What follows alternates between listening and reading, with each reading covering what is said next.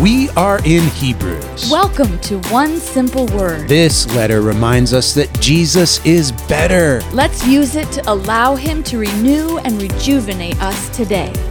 Hello, we are in Hebrews chapter 9, day 156. Woohoo! And it's kind of a momentous day as well because we are celebrating 23 years of marriage. It's our anniversary today. Yeah, it is.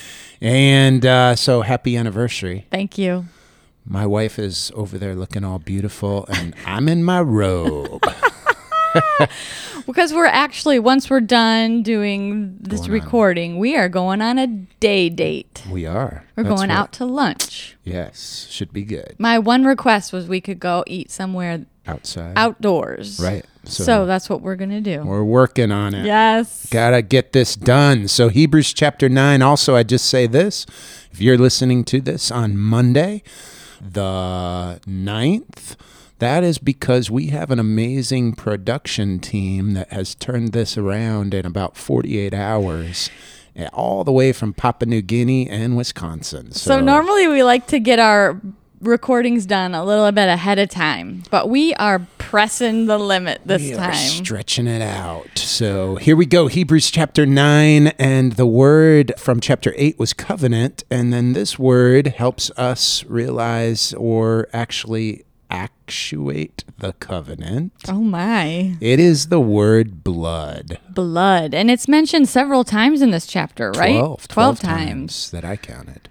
So the first part of the chapter really again helps us understand what had to happen in the Old Testament and the old priesthood system and how they would have this blood sacrifice and it says once a year that high priest would enter the holy of holies and he would make a sacrifice both for his own sin and then for the unintentional sins of the people And they had all sorts of interesting things, right? They did, yeah, for sure.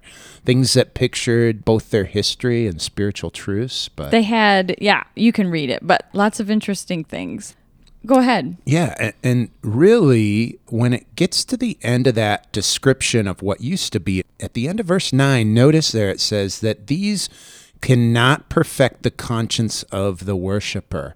And that was really the weakness of the Old Testament system. So then he says, We have something better. Right. I love verse 11, it says, but. I know we already chose but for our I know, word. but that's not our word. But I just love how we have a more perfect tent. Right.